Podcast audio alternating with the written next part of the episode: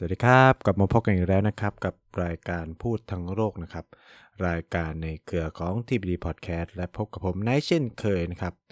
ทุกวันหยุดสุดสัปดาห์แบบนี้นะฮะก็สัปดาห์ที่แล้วเนี่ยก็แอบเกริ่นไปแล้วเนาะว่าอาทิตย์นี้เนี่ยเราจะมาคุยกันเรื่องเกี่ยวกับการประชุมโลกร้อนนะครับหรือที่เราเรียกกันในรอบนี้ว่า ซี โอ พี ยี่สิบเจ็ด นะครับโอเคอ่าซึ่งก็ถือว่าเป็นอีกหนึ่งการประชุมที่สำคัญมากแต่ปีนี้กลับได้รับเรียกว่าอะไรอ่ะความสนใจเนาะจากนานาชาติหรือข่าวในหน้าสื่อน้อยมากโดยเฉพาะในไทยเพราะต้องเรียกได้ว่าสัปดาห์นี้เดือนนี้เนี่ยพฤศจิกายนเนี่ยเออมันถือว่าเป็นเดือนที่ฮอตจริงๆนะครับมีการจัดประชุมระหว่างประเทศเยอะมากเยอะจนแบบเอาจริงๆคนที่ติดตามเรื่องความสัมพันธ์ระหว่างประเทศเนี่ยคือแบบต้องแยกโสตประสาทอย่างหนักเลยนะครับเพราะว่านอกจากจะมีการประชุม ซี โอ พี ยี่สิบเจ็ด ที่จัดที่อียิปต์ที่เมืองชามเอลชักเนี่ยเอลชิกแล้วเนี่ยก็จะมีการจัดประชุม อาเซียน Summit เนาะที่เอ่อกรุงพนมเปญนะครับก็อันนี้ก็จะเป็นแบบในภูมิภาคอาเซียนเนาะแล้วก็จะมี จี ทเวนตี้ นะครับจัดที่บาหลีอินโดนีเซียนะครับแล้วก็อาทิตย์หน้าเนี่ยก็จะเป็นคราวของ เอเปค เนาะ Asia Pacific Economic เอ่อ Forum Cooperation ใช่ไหมครับก็จะเป็นคราวของ เอเปค นะฮะซึ่งก็แน่นอนครับประเทศไทยเราเป็นเจ้าภาพนั่นเองนะก็เรียกได้ว่ามีการประชุมเยอะมากเยอะมากมายนะครับแต่ว่าไนท์เนี่ยเลือกที่จะเอาเรื่องเกี่ยวกับซี โอ พี ยี่สิบเจ็ดมาเล่าสู่กันฟังรวมถึงเอามาสรุปให้คุณผู้ฟังได้ฟังเพราะคิดว่ามันมีความสำคัญแล้วก็ไม่ค่อยมีใครรายงานข่าวนี้เท่าไหร่หรือเอามาสรุปให้ฟังว่าซึ่งผมจะแบ่งเป็นสองพาร์ทเนาะสัปดาห์นี้ก็จะเป็นสัปดาห์แรกเนาะแล้วก็สัปดาห์หน้าเนี่ยก็จะเป็นภาคจบนะมันจะมีภาคต้นภาคจบก็คือเป็นเพราะว่าการประชุม ซี โอ พี ยี่สิบเจ็ด เนี่ยเขากินเวลาค่อนข้างยาวนานนะครับคือกับสอง สองอาทิตย์เต็มๆเลยนะครับมีการประชุมหลายเรื่องหลายราวมากนะครับเพราะเอ่อก็อย่างที่กล่าวไปว่าเรื่องโลกร้อนเนี่ยมันมีความสำคัญมากกับเอ่อประชาคมระหว่างประเทศเนาะแต่ว่าเอ่อน่าสนใจนะว่าปีเนี้ยเมื่อเทียบกับเอ่อ ซี โอ พี ยี่สิบเจ็ด เนี่ยถือว่าได้รับความสนใจน้อยมากคือปีเนี้ยจัดที่เมืองชามเอลชิกของประเทศอียิปต์นะครับตั้งแต่วันอาทิตย์ที่หกพฤศจิกายนและนะครับแล้วก็จะยืดยาวไปถึงวันศุกร์หน้านะครับซึ่งเป็นวันที่สิบแปดพฤศจิกายนก็นับรวมๆก็เกือบสองอาทิตย์เนาะใช่มั้ยตีกลมๆนะครับเกือบสองอาทิตย์เต็มเลยซึ่งการประชุมโลกร้อนเนี่ยมันเป็นแบบนี้อยู่แล้ว ซี โอ พี ยี่สิบเจ็ด เนี่ยเอ่อถ้าจะถามว่า ซี โอ พี ยี่สิบเจ็ด เนี่ยมันย่อมาจากอะไรถ้าเราจะตีง่ายๆคือมันเป็นการประชุมของรัฐภาคีหรือภาคีสมาชิกครั้งที่ยี่สิบเจ็ดแล้วกันนะครับ ซี โอ พี เนี่ยมันย่อมาจาก Conference of the Parties นะครับก็คือเอ่อมันเป็นการจัดประชุมของบรรดาภาคส่วนต่างๆเขาใช้คำว่า parties เนี่ยแทนที่จะใช้คำว่า state เพราะว่าอะไรคำอธิบายกับคุณผู้ฟังก่อนก็เพราะว่าการประชุม ซี โอ พี ยี่สิบเจ็ด หรือสภาวะความเปลี่ยนแปลงของสภาพภูมิอากาศเนี่ยมันไม่ได้มีแค่บรรดารัฐชาติต่างๆเท่านั้นที่เข้าร่วมประชุมเขายังเปิดโอกาสให้บรรดาบริษัทต่างๆที่ทำงานด้านสิ่งแวดล้อมบริษัทน้ำมันอะไรเงี้ยเข้าร่วมได้ก็คือมีเอกชนเข้าร่วมได้มีภาครัฐเข้าร่วมได้มี เอ็น จี โอ เข้าร่วมได้มีเยาวชนเข้าร่วมได้นะครับคือมันเป็นการประชุมที่ค่อนข้างมีความหลากหลายมากเพราะมันเป็นผลสำคัญมาจาก Green Movement ในยุโรปในอดีตนะครับคือถ้าจะเล่าประวัติศาสตร์เรื่องสิ่งแวดล้อมเนี่ยก็จะแบบยืดยาวมากการขับเคลื่อนกระบวนการสิ่งแวดล้อมกว่าจะมาเป็นเอ่อการประชุมต่างๆในระดับนานาชาติจนถึงทุกวันเนี่ยก็กินเวลายาวนานซึ่งปีนี้รอบเนี้ยการประชุมรอบนี้เป็นครั้งที่ยี่สิบเจ็ดแล้วเข้าใจว่าการประชุมครั้งที่หนึ่งเกิดขึ้นในปีหนึ่งพันเก้าร้อยเก้าสิบสองนะครับที่เมืองริโอเดจาเนโรเราก็จะเรียกว่าริโอหนึ่งพันเก้าร้อยเก้าสิบสองเนาะอ่าซึ่งก็จะมีความสำคัญมากการประชุมที่ริโอเนี่ยถือว่าเอ่อเป็นการเปิดศักราชใหม่ของ การผลักดันนโยบายสิ่งแวดล้อมโลกเลยก็ว่าได้นะครับเพราะว่าทุกคนหันมาให้ความสนใจกับเรื่องการเปลี่ยนแปลงของสภาพภูมิอากาศเริ่มมีการเอาหลักวิทยาศาสตร์เข้ามาใช้เริ่มมีการผลักดันเรื่องการลดการปลดปล่อยก๊าซคาร์บอนไดออกไซด์สู่ชั้นบรรยากาศซึ่งจะมีผลต่อการทำให้เกิดความเปลี่ยนแปลงของสภาพภูมิอากาศซึ่งปัจจุบันเนี่ยโกลนะครับหรือเป้าหมายสำคัญของโลกเรานะฮะในการสู้กับความเปลี่ยนแปลงสภาพภูมิอากาศคือพยายามลดการปลดปล่อยก๊าซเรือนกระจกก๊าซคาร์บอนไดออกไซด์เพื่อไม่ให้อุณหภูมิโลกนั้นสูงเกินกว่า หนึ่งจุดห้า องศาเซลเซียสเมื่อเทียบกับช่วงก่อนการปฏิวัติอุตสาหกรรมอ่าอันนี้ก็คืออาจจะเป็นเมนโกลสำคัญซึ่งเอาจริงๆเนี่ยการพยากรณ์ทางวิทยาศาสตร์หลายๆสำนักเนี่ยก็เชื่อกันว่าเออเราไม่น่าจะทำได้แล้วณเวลานี้นะครับเพราะว่ามันจำเป็นต้องอาศัยการแบบลดการปลดปล่อยแบบวันนี้เลยอ่ะต้องเริ่มตั้งแต่วันนี้แบบลดแบบพวบๆทุกๆประเทศพร้อมๆกันซึ่งเอาจริงๆเนี่ยก็ไม่ได้มีทุกชาติที่เห็นดีเห็นงามเห็นพ้องไปกับแนวทางแบบนี้แล้วก็ที่สำคัญไปกว่านั้นเนี่ยมันมีประเทศที่พัฒนาแล้วที่มันสามารถทำได้กับประเทศกำลังพัฒนากับประเทศยากจนที่เขาก็ไม่สามารถทำได้ตามที่ประชาคมโลกคาดหวังอย่าใช้คำว่าประชาคมโลกเลยเพราะว่าบรรดาประเทศกำลังพัฒนาถือว่าเป็นประเทศส่วนใหญ่ด้วยซ้ำที่เอ่อยังต้องกินต้องใช้ยังต้องการการพัฒนาเศรษฐกิจยังไม่มีเทคโนโลยีที่ทันสมัยที่จะมาต่อสู้กับสภาพภูมิอากาศเปลี่ยนแปลงหรือมาลดการปลดปล่อยก๊าซคาร์บอนไดออกไซด์นะครับคือสิ่งเหล่านี้มันเป็นการถกเถียงเป็นประเด็นที่วุ่นวายในเวทีความสัมพันธ์ระหว่างประเทศมาค่อนข้างนานเรื่องโลกร้อนเนี่ยเป็นอะไรที่คุยกันยังไงก็ไม่จบเป็นการชี้นิ้วด่ากันไปกันมาเพราะว่าประเทศกำลังพัฒนาก็จะพูดว่าปัญหาโลกร้อนทั้งหมดที่มันเกิดขึ้นเนี่ยมันเริ่มต้นจากการปฏิวัติอุตสาหกรรมในยุโรปใช่ไหมในอเมริกาเหนืออะไรเงี้ยพวกนี้ก็กอบโกยผลประโยชน์ปล่อยคาร์บอนไดออกไซด์สู่ชั้นบรรยากาศจำนวนมหาศาลวันดีคืนดีเริ่มเกิดสภาวะโลกร้อนก็มาชี้หน้าบอกให้บรรดาประเทศกำลังพัฒนาหยุดปล่อยคาร์บอนไดออกไซด์เดี๋ยวนี้เราต้องรักโลกแล้วนะนู่นนี่นั่นแต่ว่าตัวเองกลับลืมไปว่าในช่วงสองร้อย สามร้อยปีที่ผ่านมาเนี่ยตัวเองทำคือต้นเหตุของปัญหานี้ใช่ไหมคือบรรดาประเทศกำลังพัฒนาก็บอกไอประเทศพัฒนาเจริญแล้วทั้งหลายนั่นแหละคือต้นเหตุของปัญหานี้พวกเราเพิ่งจะมาเริ่มปล่อยคาร์บอนไดออกไซด์เมื่อไม่นานนี้เองอะไรประมาณนี้ครับมันก็จะเป็นเอ่ออันนี้ก็จะเป็นการถกเถียงหลักในเวทีระหว่างประเทศเลยครับแล้วก็เป็นการถกเถียงที่มีมาตลอดในการประชุม ซี โอ พี ยี่สิบเจ็ด ระหว่างประเทศพัฒนาแล้วกับประเทศกำลังพัฒนาว่าเออใครคือคนผิดแต่ตอนนี้เราเราวางเรื่องว่าใครเป็นคนผิดคนถูกกันก่อนนะครับคือวันนี้เนี่ยด้วยความที่ถ้ามันพูดเรื่องนั้นมันคุยกันไม่จบใช่ไหมมันก็เลยเป็นที่ไปที่มาของการที่ว่าอ่ะบรรดาประเทศพัฒนาแล้วเนี่ยก็ก็ลดการปลดปล่อยคาร์บอนไดออกไซด์ของตัวเองไปประเทศกำลังพัฒนาก็ลดการปลดปล่อยก๊าซคาร์บอนไดออกไซด์ของตัวเองไปบนแนวทางของตัวเองแล้วก็จะมีการเอามาคำนวณรวมกันแล้วก็แน่นอนว่ามันเป็นหนึ่งในภาระหน้าที่สำคัญที่บรรดาประเทศพัฒนาแล้วเนี่ยอาจจะต้องให้ความช่วยเหลือเนาะประเทศกำลังพัฒนาในการลดก๊าซคาร์บอนไดออกไซด์แล้วก็ช่วยเหลือด้านเทคโนโลยีช่วยเหลือด้านการเงินกับประเทศกำลังพัฒนาด้วยก็เลยเป็นที่ไปที่มาสำคัญของการประชุม ซี โอ พี ยี่สิบเจ็ด นี้คือเอ่อในปีที่แล้ว ซี โอ พี ยี่สิบหก เนี่ยหรือ ซี โอ พี เอ่อครั้งที่ยี่สิบหกเนี่ยจัดที่กลาสโกรอบนั้นเนี่ยได้รับความสนใจมากจากนานาชาติแล้วก็สื่อทั่วโลกเลยนะครับถ้าคุณฟังจำกันได้ก็คือนายกประยุทธ์เนี่ยก็ไปที่กลาสโกใช่ไหมก็ไปบอกว่าเออประเทศไทยเนี่ยจะลดความจะสร้างความเป็นกลางทางคาร์บอนในปีนั้นปีนี้ใช่ไหมสร้างโกนู่นนี่นั่นทั้งที่เอาจริงก็ไม่ไม่ค่อยเห็นจะแผนอะไรเท่าไหร่นะครับเออก็ไปบอกไว้แล้วนะครับว่าจะเป็นวันนั้นวันนี้เพราะว่าอะไรเพราะว่าเทรนด์ของปีที่แล้วใช้คำนี้ว่าเทรนด์ของขอบ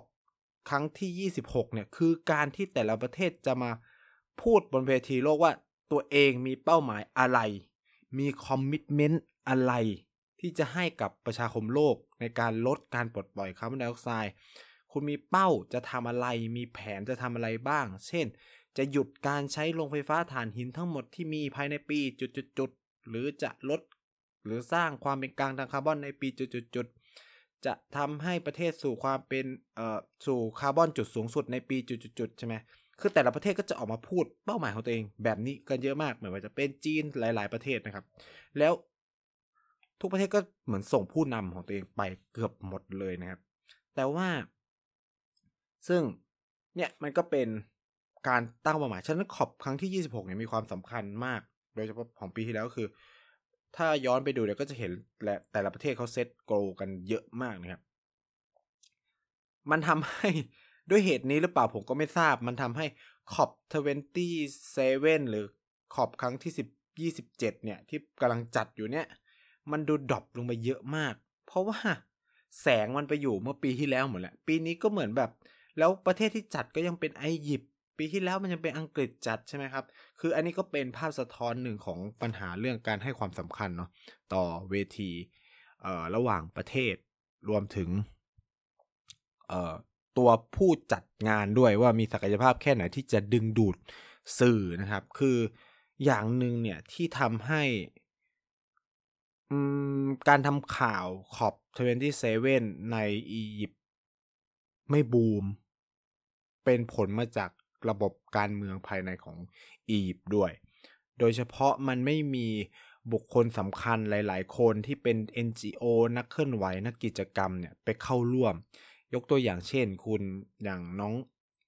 จะเรียกว่าน้องหรือคุณกีตังทุนเบิร์กใช่ไหมก็จะเป็นเยาวชนคนหนึ่งที่ขับเคลื่อนเรื่องสภาวะโลดร้อนขับเคลื่อนเรื่องการต่อสู้เรื่อง climate change นะครับให้กับคนเยาวชนรุ่นใหม่นะครับสร้าง awareness ให้กับคนรุ่นใหม่เยอะมากเนี่ยก็ไม่ได้ไปเข้าร่วมเพราะว่าเธอต้องการจะประท้วงต่อรัฐบาลอียิปต์ที่มีการละเมิดสิทธิมนุษยชนเยอะมากอะไรเงี้ยแล้วนักกิจกรรมหลายๆคนเนี่ยก็ไม่ไปไม่สามารถไปร่วมงานในอียิปต์ได้เพราะว่าการประท้วงหรือจัดกิจกรรมการประท้วงการเคลื่อนไหวหลายๆอย่างในอียิปต์เนี่ยมันเป็นเรื่องผิดกฎหมายก็มีความสุ่มเสี่ยงจะถูกจับกุมใช่ไหมนี่มันก็ทำให้อีเวนต์น่ะมันดรอปไปโดยธรรมชาติด้วยความที่ไม่มีคนเจ๋งๆไม่มีตัวที่เป็นตัวดึงดูดแสงอ่ะไปร่วมงานมันก็เลยทำให้การจัดคอปครั้งที่ยี่สิบเจ็ดรอบนี้เนี่ยไม่บูมอย่างที่คิดไม่เป็นที่จับตามองของสื่อทั้งที่ว่ารอบนี้มันมีความสำคัญเพราะว่ามันเป็นการดีเบตกันเกี่ยวกับเรื่อง loss and damage ก็คือว่าด้วยเรื่องเอ่อการสูญเสียแล้วก็ความเสียหายนะครับจากการเกิดความเปลี่ยนแปลงสภาพว่าโลกร้อนและที่สำคัญกว่านั้นคือ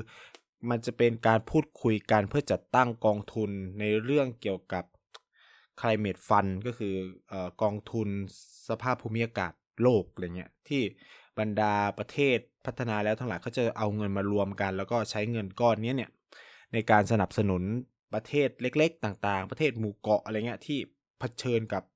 สภาวะโลกร้อนอย่างหนักนะครับทั้งที่เขาปล่อยก๊าซคาร์บอนไดออกไซด์น้อยมากนะครับคือต้องบอกว่าประเทศหมู่เกาะต่างๆเนี่ยคือกลุ่มประเทศที่เสี่ยงที่สุดเลยนะเพราะว่าเอ่อพอเกิดสภาวะโลกร้อนใช่ไหมน้ำแข็งขั้วโลกละลายทั้งขั้วโลกใต้ขั้วโลกเหนือสิ่งที่ตามมาก็คือสภาวะน้ำทะเลระดับน้ำทะเลที่สูงขึ้นเมื่อน้ำทะเลสูงขึ้นแน่นอนเอ่อพื้นที่หมู่เกาะมันก็ลดลงไปโดยอัตโนมัติมันก็เหมือนเกาะมันก็ค่อยๆจมน้ำอ่ะถ้าใครจำกันได้ในการประชุมขอบครั้งที่ยี่สิบหกที่กาสโกเนี่ยมันมีประธานาธิบดีของประเทศหมู่เกาะหมู่เกาะนึงเนี่ยเขาส่งคลิปวิดีโอมานะครับเป็นภาพที่สะเทือนใจแล้วก็สร้าง awareness ได้สุดยอดมากคือการที่ประธานาธิบดีคนนั้นเนี่ยพูดถึงสถานการณ์โลกร้อนในประเทศเขาด้วยการที่ยืนอยู่กลางทะเลนะครับเขาก็บอกว่าเอ่อโดยเปรียบเทียบว่าสมัยก่อนเนี่ยพื้นที่ตรงเนี้ยเขาเคยยืนเมื่อประมาณ สี่ห้า ปีที่แล้วมันยังไม่มีทะเลยังไม่เป็นน้ำเลยตอนเป็นเกาะแล้วก็ยังมีทะเลอยู่อีกไกลมากตอนนี้คือน้ำทะเลอยู่ครึ่งขาเขาแล้วอะไรประมาณเนี้ยเอออันนี้ก็จะเป็นภาพสะท้อนที่มันน่าสนใจมากเกี่ยวกับเอ่อความเปลี่ยนแปลงสภาพภูมิอากาศที่มันกำลังเกิดขึ้นนะครับซึ่งสัปดาห์แรกเนี่ยของการประชุมที่ชามเอลชิกเนี่ยก็ต้องพูดว่า มันมีความสำคัญเพราะมันเป็นสัปดาห์ที่บรรดาผู้นำชาติต่างๆเนี่ยที่เข้าร่วมคอปเนี่ยจะมาเสวนากันเป็นวงเสวนาเป็นการพูดคุยเป็นการบอกถึงหรือสารต่อหรือพูดว่าตอนเนี้ยเขาทำอะไรไปถึงไหนแล้วเนาะเพราะว่าจุดโฟกัสของ ซี โอ พี ยี่สิบเจ็ด ในรอบนี้เนี่ยก็จะมีเรื่องการดีเบตในการจัดตั้งกองทุน Climate Fund ใช่ไหมกองทุนสภาพภูมิอากาศสิ่งที่ต่อมาคือการติดตามแผนงานและนโยบายต่างๆที่ได้ให้แล้วก็รับปากไว้ในในขอบครั้งที่ยี่สิบหกในที่กาสโกเนี่ยแล้วที่สำคัญก็คือว่าการพูดถึงปัญหาเศรษฐกิจถดถอยที่ทำให้หลายๆประเทศเนี่ยรวมถึงราคาพลังงานโลกที่มันเพิ่มสูงขึ้นจนทำให้ต้องกลับมาใช้บรรดาเชื้อเพลิงฟอสซิลอีกครั้งหนึ่งในหลายๆประเทศเนี่ยก็กลายเป็นอีกดีเบตนึงเพราะว่ามันมันทำให้หลายๆประเทศที่เคยเปล่าประกาศไปว่าจะเลิกใช้ก๊าซจะเลิกใช้ถ่านหินสุดท้ายก็กลับมาใช้กันหมดโดยเฉพาะในประเทศพัฒนาแล้วอะไรเงี้ยก็นี่ก็เป็นอีกจุดโฟกัสสำคัญของการประชุมรอบนี้ที่ที่ชามเอลชิกแต่ก็แน่นอนครับก็ไม่ได้ถูกให้ความสนใจมากขนาดนั้นถามว่าในสัปดาห์แรกเนี่ยจุดเด่นๆของคนที่ขึ้นพูดสปีชก็จะมีคนแน่นอนก็คือสหรัฐอเมริกาเพราะว่าสหรัฐอเมริกาถือเป็นหนึ่งในตัวการสำคัญของการสร้างปัญหานะแล้วก็เป็นอีกหนึ่งคีย์แมนสำคัญที่จะแก้ปัญหาโลกร้อนนี้ได้ด้วยเพราะว่าปล่อยก๊าซคาร์บอนไดออกไซด์ค่อนข้างเยอะคือหลายคนเนี่ยมันจะมีความตลกประมาณหนึ่งครับในสหรัฐอเมริกาหรือในหลายๆประเทศที่พยายามบอกว่าเอาจริงๆแล้วเนี่ยประเทศพัฒนาแล้วเนี่ยปล่อยคาร์บอนไดออกไซด์น้อยมากเมื่อเทียบกับประเทศใหญ่ๆอย่างจีนอินเดียอะไรจะมีการเปรียบเทียบกันแบบนี้นะครับแล้วก็จะเอาตัวเลขค่าการปล่อยคาร์บอนไดออกไซด์มาให้ดูซึ่งแน่นอนครับเบอร์หนึ่งของโลกปัจจุบันก็คือจีนนะครับเบอร์สองเป็นสหรัฐอเมริกาแต่คำถามก็คือว่าเมื่อเทียบสัดส่วนคือเราต้องเทียบสัดส่วนจำนวนประชากรไงเข้าใจกลายเป็นว่าคนสหรัฐอเมริกาเนี่ยปล่อยก๊าซคาร์บอนไดออกไซด์มากกว่าคนจีนหลายเท่าตัวหรือกว่าคนอินเดียหลายเท่าตัวเลยรวมถึงชาติยุโรปหลายๆชาติด้วยคือเนี่ยมันต้องเทียบกันเป็นสัดส่วนประชากรคือมันเทียบกันแบบประเทศต่อประเทศมันอันแฟร์มากมันคือแบบมันดูจะแบบเออไม่เป็นธรรมเท่าไหร่กับกับประเทศอื่นๆที่เอ้ยประชากรเขาเยอะแต่เขาประชากรเยอะปล่อยเยอะโอเคแต่ว่าอยู่ในสัดส่วนที่เมื่อเทียบแล้วน้อยกว่าบรรดาประเทศที่ประชากรน้อยแต่ดันปล่อยเยอะอีกเออเช่นแบบคุณมีประชากรอยู่ประมาณสักร้อยล้านแต่ว่าคุณปล่อยไปแบบเป็นสิบเท่าของประเทศที่มีประชากรพันกว่าล้านอะไรเงี้ยมันก็ดูจะไม่สมเหตุสมผลถูกไหมครับซึ่งแน่นอนครับปัจจุบันเนี่ยต้นเหตุหลักก็ยังคงเป็นประเทศอุตสาหกรรมใหญ่ทั้งหลายอยู่ดีเพราะว่าเอ่อหลายครั้งเนี่ยโดยเฉพาะสหรัฐอเมริกาเนี่ยเป็นประเทศหนึ่งที่เอาแน่เอานอนยากมากคนที่ศึกษาเรื่องเอ่อความเปลี่ยนแปลงนโยบายความเปลี่ยนแปลงสภาพภูมิอากาศสิ่งแวดล้อมหรือพลังงานเนี่ยจะรู้กันดีเลยว่าสหรัฐอเมริกาเนี่ยเปลี่ยนนโยบายบ่อยมากโดยเฉพาะหลังการเมืองเปลี่ยนถ้าจำกันได้นะครับย้อนไปในยุคของเกียวโตโปรโตคอลเนี่ยเอ่อพิธีสารเกียวโตเนี่ยเป็นพิธีสารแรกของโลกที่พูดถึงเรื่องการลดคาร์บอนไดออกไซด์โดยมีเป้าหมายสำคัญคือบรรดาประเทศพัฒนาแล้วเนี่ยต้องช่วยกันลดครับก๊าซคาร์บอนไดออกไซด์ซึ่งสหรัฐอเมริกาแคนาดาก็ไม่เข้านะครับซึ่ง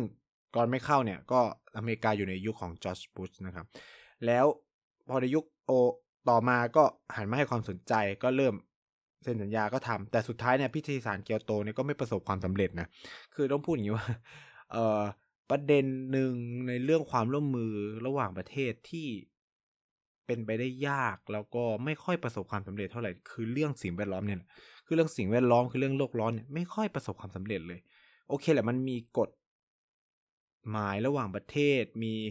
บัญบทบัญญัติระหว่างประเทศหลายตัวออกมาที่หลายๆประเทศนำมาใช้ไม่ว่าจะเป็นพวกไซเตสใช่ไหมครับพวกเอ่อมีกฎบัตรเยอะมากที่เอามาใช้แต่ว่าเรื่องคาร์บอนเนี่ย เป็นสิ่งที่จนถึงวันนี้เราไม่มีกฎหมายระหว่างประเทศใดเลยนะครับที่มาบังคับใช้เกี่ยวกับเรื่องคาร์บอนไดออกไซด์เออมีแค่การพูดถึงในเชิงทฤษฎีในเชิงเอ่อแนวนโยบายบ้างแต่ไม่มีกฎหมายใดๆมาชี้บอกว่าเฮ้ยประเทศนี้ต้องลดเท่านั้นนะมีแต่ขอความร่วมมือใช้คำนี้พิธีสารเกียวโตก็เป็นลักษณะขอความร่วมมือทำไม่สำเร็จก็ทำอะไรไม่ได้ก็ทำอะไรประเทศเหล่านั้นไม่ได้นะครับหลังพิธีสารเกียวโตจบเนี่ยปีสองพันสิบห้าเราก็มี Paris Agreement เห็นไหมก็จะเป็นความตกลงปารีสเป็นความตกลงร่วมกันเฉยๆว่าเออพวกเราจะมาหยุดไม่ให้อุณหภูมิโลกเกิน หนึ่งจุดห้า องศานะหลัง เอ่อ เมื่อเทียบกับก่อนปฏิวัติอุตสาหกรรมใช่ไหมซึ่งก็เป็นแค่ความตกลงเก็ตไหมหรือแนวทางการพัฒนาโลกที่ตอนนี้เราก็พูดกันติดปาก เอส ดี จี เอส ดี จี ใช่ไหม Sustainable Development Goal หรือ เอ่อ เป้าหมายการพัฒนาที่ยั่งยืนเนี่ยถ้าไปเทียบตัวชี้วัดกันมาดูเรื่อยๆเนี่ยตลอด สองถึงสาม ปีที่ผ่านมาโดยเฉพาะหลังตั้งแต่โควิดเป็นต้นมาเนี่ยตัวชี้วัด เอส ดี จี เนี่ยตกเกือบทุกตัวผ่านไม่มีแทบจะไม่มีผ่านเป้ากันเลยนะครับเพราะว่ามันมันไม่มีคอมมิตเมนต์อะไรไม่มีบทบังคับอะไรให้ประเทศเราเนี่ยต้องมาทำอะไรพวกนี้นะครับซึ่งเนี่ยก็จะเป็นอีกหนึ่งความยากลำบากของการขับเคลื่อนเรื่องสิ่งแวดล้อมเพราะอะไรอธิบายอย่างนี้ก่อนแม้ว่าจะมีหนึ่งประเทศที่ลดก๊าซคาร์บอนไดออกไซด์ได้สุดยอดติดลบเป็นเนกาทีฟนู่นนี่นั่นแต่ถ้าประเทศอื่นไม่ให้ความร่วมมือเลยประเทศนั้นก็ยังคงได้รับผลกระทบจากความเปลี่ยนแปลงสภาพภูมิอากาศหรือเห็นได้ชัดๆเลยประเทศส่วนใหญ่ที่ได้รับผลกระทบจาก climate change หนักๆเนี่ยจะเป็นประเทศเล็กๆที่ไม่ได้มีส่วนใดๆต่อการปล่อยคาร์บอนไดออกไซด์สู่บรรยากาศชั้นบรรยากาศระดับสูงใดๆเลยอะไรเงี้ยประเทศใหญ่ๆเองเขาก็เจอแต่ว่าเมื่อเทียบแล้วเนี่ยผลกระทบมันต่างกันนะครับหนึ่งในวลีสำคัญแล้วก็สร้างความตื่นตะลึงแล้วก็ผมคิดว่าถือว่าเป็นสปีดที่มีความสำคัญมากในเวทีของคอปครั้งที่ยี่สิบเจ็ดรอบนี้เนี่ยน่าจะเป็นของนายกรัฐมนตรีเชบัสชาริฟของปากีสถานเพราะอะไรเพราะว่าปากีสถานเพิ่งเผชิญกับสภาวะน้ำท่วมนะที่หนักที่สุดในประวัติศาสตร์เลยนะเขาเรียกกันว่าเป็นอะไรที่หนักหนามากนะครับคือพูดอย่างนี้ว่าผลกระทบของโคอของน้ำท่วมรอบเนี่ยส่งผลกระทบกับประชาชนชาวปากีปากีสถานเนี่ยไม่ต่างไม่ต่ำกว่านะครับสามสิบสามล้านคนซึ่งแน่นอนนะครับว่ามากกว่าครึ่งของประชากรเหล่านั้นเนี่ยเป็นผู้หญิงแล้วก็เด็กซึ่งไอสัดส่วนประชากรเนี่ยเรียกว่าก็คือแบบเป็นจำนวนประชากรมากกว่าสามประเทศในยุโรปด้วยซ้ำอะไรเงี้ยความรุนแรงเนี่ยเรียกได้ว่าเป็นความรุนแรงที่เยอะที่สุดในรอบหลายในรอบอย่างไม่เคยมีปรากฏมาก่อนแล้วก็เป็นสภาวะฝนตกหนักมากกว่า เจ็ดถึงแปด เท่าของฝนที่ตกในพื้นที่ภูมิภาคทางตอนใต้ของโลกทั้งหมดอ่ะคิดสภาพว่ามันอยู่ดีฝนที่เคยตกในพื้นที่ทางใต้มันมาตกที่ปากีสถานประเทศเดียวแบบมากกว่าเจ็ดเท่าแล้วสภาวะน้ำท่วมเนี่ยมันทำให้ถนนทั้งประเทศปากีสถานกว่า แปดพัน กิโลเมตรก็คือจมน้ำทางรถไฟ สามพัน กว่ากิโลก็คือพลังนะครับพื้นที่เพาะปลูกหลายล้านเอเคอร์หลายล้านตารางกิโลเมตรก็คือจมน้ำคือสปีดนี้ของแบบนายกรัฐมนตรีเชบัสชาริฟก็คือทำทุกคนแบบอืมช็อกนะคือคือใครคือเราจินตนาการภาพตามเนาะว่านี่มันแบบเฮ้ยน้ำท่วมบ้ามออะไรวะคือมันยิ่งใหญ่มากแล้วสิ่งที่เขาพูดแล้วเนี่ยมันเป็นมันเป็นโมเมนต์จริงๆของประเทศที่กำลังพัฒนาเนี่ยเอ่อกำลังพัฒนาอยู่เนี่ยประเทศเล็กๆต่างๆที่ไม่ได้ร่ำรวยมากเนี่ยก็คือประเทศของพวกเขาเนี่ยเป็นประเทศที่ได้รับผลกระทบเป็นวิกติมนะเป็นแบบเอ่อ อารมณ์เป็นเหยื่อของการเปลี่ยนแปลงของสภาพภูมิอากาศแล้วปัญหาคือว่าทำอะไรไม่ได้คือคือคุณจะไปจัดการกับสภาพภูมิอากาศยังไงเพราะมันจัดการอะไรไม่ได้แล้วทุกคนก็รู้กันดีว่าไอ้ความเปลี่ยนแปลงเนี่ยหรือภัยพิบัติเนี่ยมันเกิดจากฝีมือมนุษย์แน่ๆก็คือทุกคนปล่อยก๊าซคาร์บอนไดออกไซด์แต่ทำอะไรไม่ได้ทำได้มากสุดก็คือให้ลดแต่กูก็ลดแล้วไงประเทศกูลดแล้วแต่ประเทศอื่นมันไม่ลด ฉะนั้นเนี่ยต้องคิดภาพตามเนาะไอ้ประเทศประเทศเล็กๆเหล่านี้ในขณะที่ด้านนึงเนี่ยก็ต้องผลักดันเศรษฐกิจเพื่อให้ประชากรกินดีอยู่ดีเพราะเป็นประเทศกำลังพัฒนาใช่ไหมมันไม่ได้ว่าทุกคนจะมีข้าวกินนะครับก็ต้องสู้กับสภาวะอาหารขาดแคลนต้องสู้กับสภาวะความมั่นคงทางอาหารต้องสู้กับสภาวะความมั่นคงทางเศรษฐกิจในขณะเดียวกันเนี่ยก็ยังต้องมาเผชิญกับเคราะห์กรรมจากเรื่องน้ำท่วมไฟป่าเอ่ยนู่นนี่นั่นแผ่นดินไหวหรืออะไรก็ตามแต่เนี่ยคิดสภาพว่าเอาเงินมาจากไหนนักนี่คือสภาพความเป็นจริงของบรรดาประเทศต่างๆในเอ่อ ซี โอ พี ยี่สิบเจ็ด โดยเฉพาะประเทศกำลังพัฒนานะครับนี่คือสภาวะที่มันเกิดขึ้นที่หลายๆประเทศเนี่ยรอบนี้พยายามใช้พื้นที่เหล่านี้เอ่อมาส่งเสียงเนาะใช้พื้นที่ ซี โอ พี ยี่สิบเจ็ด เนี่ยมาส่งเสียงนะครับสัปดาห์แรกเนี่ยก็จะเป็นเรื่องของประเทศหมู่เกาะออกมาพูดเรื่องนั้นเรื่องนี้ต้องการให้มีการใส่ใจแล้วก็มุ่งเน้นไปในเรื่องของกองทุนเขาคาดหวังมากกับกองทุนเนาะคือเพราะอะไรกองทุนนี้เนี่ยผมคิดว่าหนึ่งในคนที่พูดได้ดีเนี่ยก็คือเอ่อประธานาธิบดีของบาร์บาโดสที่พูดว่าประเด็นปัญหาเรื่อง loss and damage ก็คือความสูญเสียแล้วก็คือความเสียหายเนี่ยจากสภาวะความเปลี่ยนแปลงสภาพภูมิอากาศเนี่ยแล้วการจัดตั้งกองทุนพวกเนี้ยคืออย่าไปมองคือมันไม่ใช่เรื่องของการกุศลนะแต่นี่มันเป็นเรื่องของความยุติธรรมทางด้านสภาพภูมิอากาศมันเป็น climate justice คุณผู้ฟัง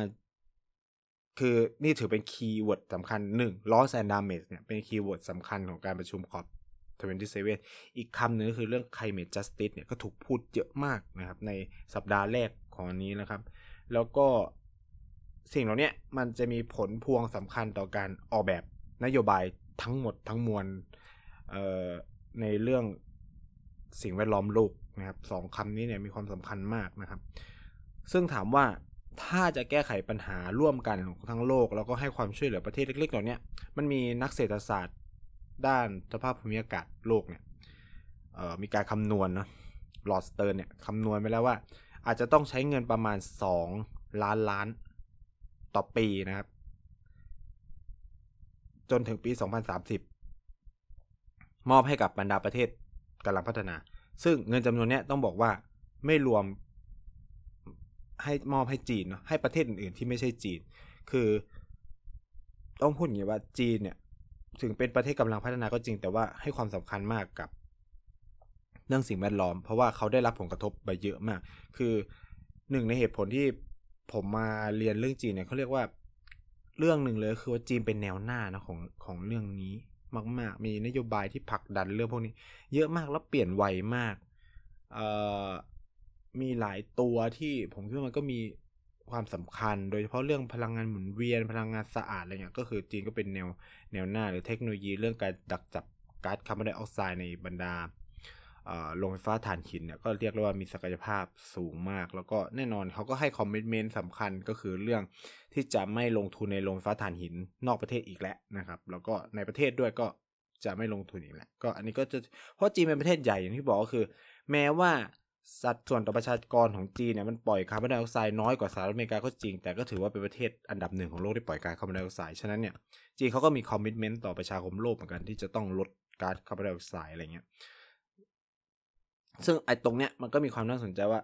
เอ่อไอ้กองทุนเนี้ยจีนก็จะมีส่วนร่วมด้วยนะในการระดมเงินลงไปให้กับประเทศกำลังพัฒนาทั้งหลายแต่ว่าหนึ่งในประเด็นที่ก็ถูกพูดถึงมากในสัปดาห์แรกของอ่าการประชุมนี้เนี่ยก็คือเรื่องเกี่ยวกับการกลับมาใช้พลังงานฟอสซิล อีกรอบหนึ่งของหลายๆประเทศนะครับซึ่งอันนี้มันเป็นแบบไฮโปคริสมันเป็นสภาวะเอ่อเขาเรียกว่าอะไรอ่ะปากว่าตาขยิบเนาะของบรรดาหลายๆประเทศโดยเฉพาะประเทศพัฒนาแล้วที่พยายามบอกให้ประเทศกำลังพัฒนาเลิกใช้พลังงานฟอสซิลนะนู่นนี่นั่นแต่ว่าหลังเกิดวิกฤตยูเครนรัสเซียตัวเองก็คือกลับไปใช้พลังงานฟอสซิลและก็พยายามแสวงหาพลังงานฟอสซิลมาเติมเต็มวิกฤตพลังงานในภูมิภาคของตัวเองและความน่าสนใจมากของการประชุม ซี โอ พี ยี่สิบเจ็ด ก็คือว่ามันมีรายงานการศึกษานะครับของ Global Witness ที่เพิ่งออกมาพบว่าในการประชุม ซี โอ พี ยี่สิบเจ็ด เนี่ยในบรรดาจำนวน Delegate หรือผู้แทนหรือผู้เข้าร่วมประชุม ซี โอ พี รอบเนี่ยมีมากกว่าหกร้อยคนที่เป็นล็อบบี้ยิสต์ล็อบบี้ยิสต์คือบรรดาพวกที่แบบเข้ามาล็อบบี้อ่ะพวกผู้นำประเทศหรือว่าเข้าไปหาผู้นำประเทศว่าเออสนใจเนี่ยบริษัทเขาสนใจเข้าไปลงทุนในเรื่องพลังงานในประเทศมีล็อบบี้ยิสต์มากกว่าหกร้อยคนนะครับที่มาจากบรรษัทข้ามชาติขนาดใหญ่ที่ลงทุนเรื่องน้ำมันแล้วก็ก๊าซทั่วโลกนะครับเข้ามาติดต่อเข้ามาร่วมประชุมซึ่งเป็นที่ทราบกันดีก็คือคือการเข้ามาดิวกับบรรดาผู้นำต่างๆในการเข้าไปลงทุนนั่นแหละซึ่งนี่มันเป็นอะไรที่ตลกมากเพราะว่าล็อบบี้ยิสต์เหล่านี้ที่ไม่มีจำนวนขนาดเนี้ยมันมีมากแต่ยิ่งกว่าผู้แทนของบรรดาประเทศเล็กๆต่างๆที่ได้รับผลกระทบจาก climate change ซะอีกมีเยอะกว่าคิดสภาพแล้วกันนะครับนี่คืออีกหนึ่งเรื่องที่ก็เป็นที่จับตามองในการประชุมเมื่อสัปดาห์แรกว่ามันจะเปลี่ยนไอ้บรรดาล็อบบี้ยิสต์เหล่านี้มันกำลังเปลี่ยนให้ ซี โอ พี ยี่สิบเจ็ด ที่เป็นการประชุมแก้ไขปัญหาโลกร้อนกลายเป็นแบบเฮ้ยพื้นที่ที่คุณมาติดต่อเพื่อจะทำให้โลกมันร้อนขึ้นกว่าเดิม อันนี้ก็เป็นอีกหนึ่งเรื่องน่าสนใจของการประชุมสัปดาห์แรกของ ซี โอ พี ยี่สิบเจ็ด นะครับก็อันนี้ก็จะเป็นประเด็นทั้งหมดกับทั้งสัปดาห์ที่ผ่านมาแล้วแหละนอกจากเอ่ออีกประเด็นที่น่าจับตามองก็คือเรื่องแบบบทบาทของผู้หญิงเนาะในในเรื่องโลกร้อนที่การประชุมรอบนี้ก็มีผู้หญิงน้อยมากโดยเฉพาะในบรรดาเหล่าผู้นำที่ถูกส่งมาประชุมในรอบนี้ก็แทบจะมีแค่แบบเอ่อตัวแทนของอียิปต์เนาะที่เป็นผู้หญิงแล้วก็มีประธานาธิบดีบาร์บาโดสอะไรเงี้ยที่เป็นคีย์แมนคีย์วูแมนสำคัญเนาะของการประชุมรอบนี้ที่เหลือก็แบบไม่มีเลยอ่ะก็จะเป็นแบบผู้แทนที่เป็นผู้ชายทั้งนั้นนะครับอันนี้ก็เป็นอีกเรื่องที่อาจจะต้องมาดูอีกทีนึงคือผมไม่ได้มองว่าการมีผู้ชายผู้หญิงไม่บาลานซ์จะส่งผลมากน้อยต่อ climate change หรือเปล่าอันนี้มันมันมันไม่เกี่ยวกันผู้ชายหลายคนก็ทำได้ดีผู้หญิงหลายคนก็ทำได้ดีเหมือนกันมันไม่ได้มีเขาเรียกว่านัยยะขนาดนั้นอ่าใช้คำนี้มันไม่ได้มีนัยยะขนาดแต่ว่าเป็นอะไรที่น่าน่าสนใจเนาะพอมันถ่ายรูปแบบผู้นำทั้งหมดออกมาแล้วเฮ้ยมันมีผู้หญิงอยู่น้อยมากสัดส่วนแบบไม่ถึง ยี่สิบเปอร์เซ็นต์ ด้วยมั้งเออนะครับอันนี้ก็เป็นอีกอีกเรื่องนึงที่น่าสนใจของการประชุมสัปดาห์แรกนะครับยังไงสัปดาห์หน้าเนี่ยแนก็จะมาสรุปรวมเอ่อภาพรวมการประชุมทั้งหมดเลยของ ซี โอ พี ยี่สิบเจ็ด นะครับแล้วก็จะเป็นบทสรุปสุดท้ายของ ซี โอ พี ยี่สิบเจ็ด ว่ามันมีผลออกมายังไงอะไรน่าสนใจที่เป็นผลที่เฮ้ยมันจะเป็นประโยชน์ต่อโลกเราในอนาคตนะครับยังไงก็คิดว่าการคุยในวันนี้เนี่ยก็น่าจะเป็นประโยชน์ต่อคุณผู้ฟังที่เฮ้ยอยากสนใจอ่ะอยากหาฟังเกี่ยวกับเรื่องการประชุมโลกร้อนที่มันไม่มีการคุยกันเลยในไทยวันนี้ทุกคนแบบ APEC APEC APEC APEC กันหมดเลยนะครับทั้งที่เรื่องเนี้ยมันผมคิดว่ามันสำคัญต่อเรามากอ่ะคือทุกคนตายหมดนะ คือทุกคนตายหมดนะครับโลกร้อนเนี่ยไม่มีใครรอดนะฮะคือคือโอเคแบบทุกคนบอกว่าเอ้ยทุกวันนี้ต้องเอาปากท้องก่อนแต่แบบฮีทเวฟมาอยู่ก็เดทนะ